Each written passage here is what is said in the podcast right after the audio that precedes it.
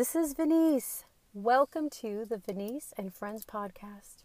You know, this is episode 26, and originally I was going to have a friend join me for this conversation, but I was like, you know, I have a lot to say about this. so I'm just going to come on alone. but I want you to consider something, okay? You know, pretty much everything that we do is our brain on autopilot. Um, there's rarely anything that we do every day that's creative. Now, I just want to clarify what I mean what I mean by creative. I'm talking about like a true creation.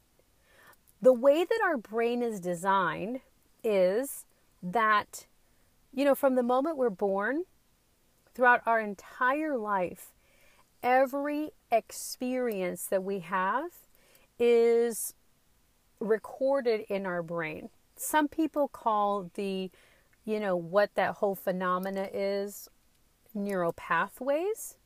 Some people call them programs, brain patterns. They're, it's all really the same thing. Technically, in neuroscience, the term is neural pathways. What is a neural pathway? Neural pathways are patterns in the brain that are recorded, everything that we do. So I want you to consider the way that you smile is a neural pathway. Uh, the way that you get up and you brush your teeth is neural pathways. You've practiced them and done them so much that um, it's just really automatic. If you remember when you were probably about one, maybe two, one and a half, you learned how to brush your teeth, right? And you've had years of practice and repetition for how you brush your teeth. Now it's just completely natural for you. You don't have to really think about how you brush your teeth. Why?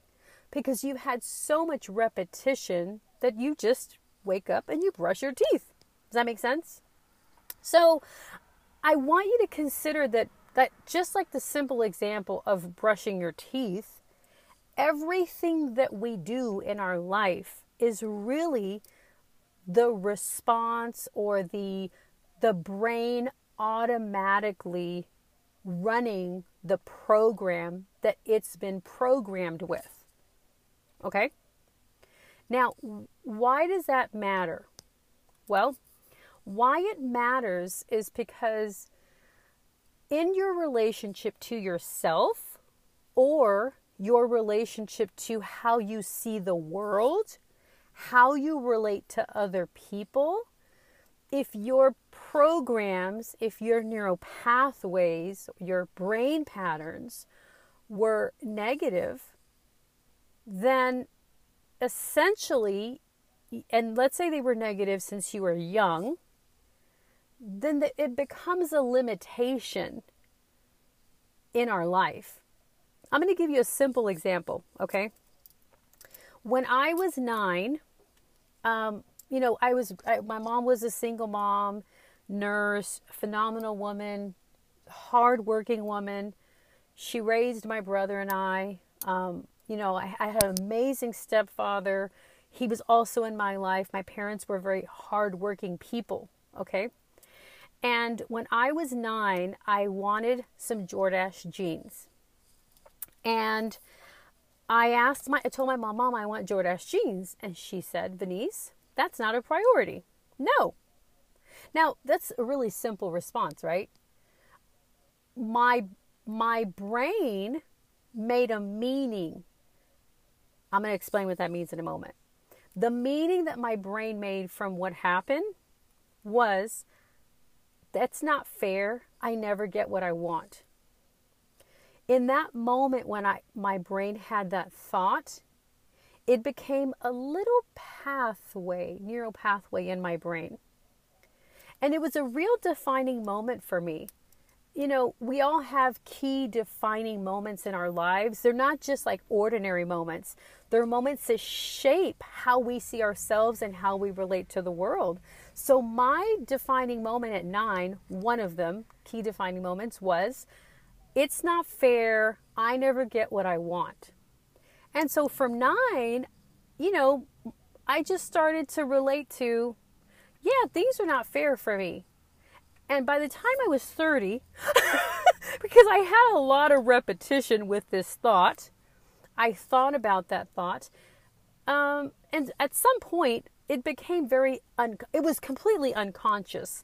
Like that, I actually remembered that thought that uh, from nine years old. I didn't actually really distinguish that until I was in my 30s. But it had become a defining moment and it had become a real framework for how I lived my life. So I want you to consider that as human beings, we all have these defining moments. There are usually about three of them in human development, and they become the framework for how our life is, how we see ourselves, and how we relate to the world around us. And it's completely unconscious.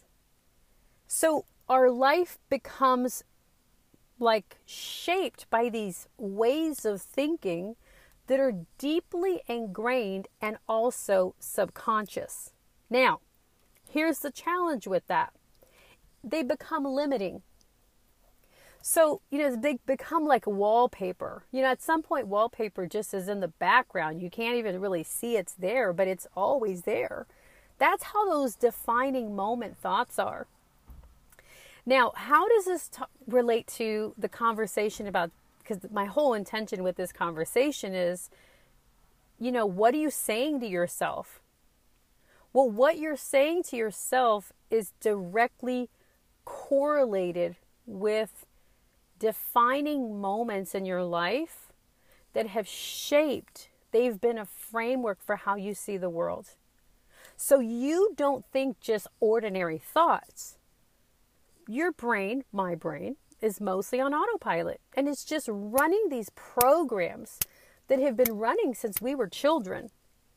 And life just seems a certain way, but it's it's unique to how our brain has these patterns and they've been playing or some people call them programs. They've been playing for many, many years.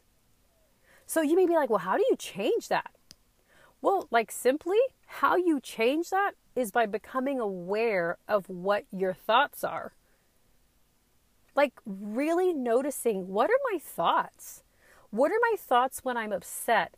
What are my thoughts when I'm disappointed? What are my thoughts when I experience um, an unmet expectation? What are my thoughts towards myself?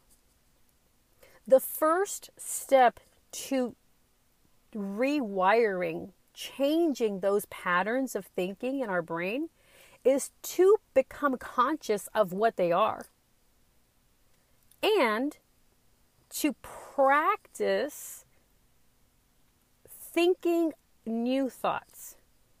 Now, literally, oh my gosh, when I'm saying it, I've lived what I'm saying for about 20 years and I've been practicing what I've telling you for 20 years. So I've mastered like the wiring in my brain around it's not fair. I can't have what I want. I have spent years like learning and wiring another way, another way of thinking for myself. It really does take practice. It's not hard and it takes practice. This is the value of coaching and having coaching programs that can support you as you're trying, like you're creating new ways of thinking but at the end of the day, if I could just give you something to take away from this conversation,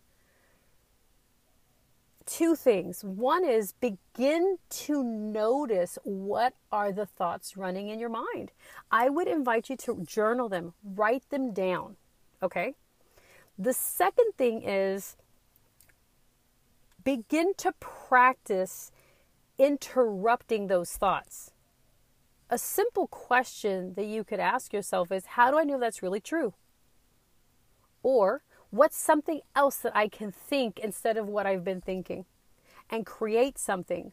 When you create a new thoughts, thought, it's a new neural pathway. And you literally begin to create a new pathway in your brain in which you can practice through repetition, creating another way of thinking that at some point will become natural for you with practice. So, Thank you for joining me. This is like the most concise um, conversation. But it's a, it's a really a critical conversation, but I'm just kind of putting it as concisely as I possibly can. So I look forward to seeing you in my next episode. Have a great day.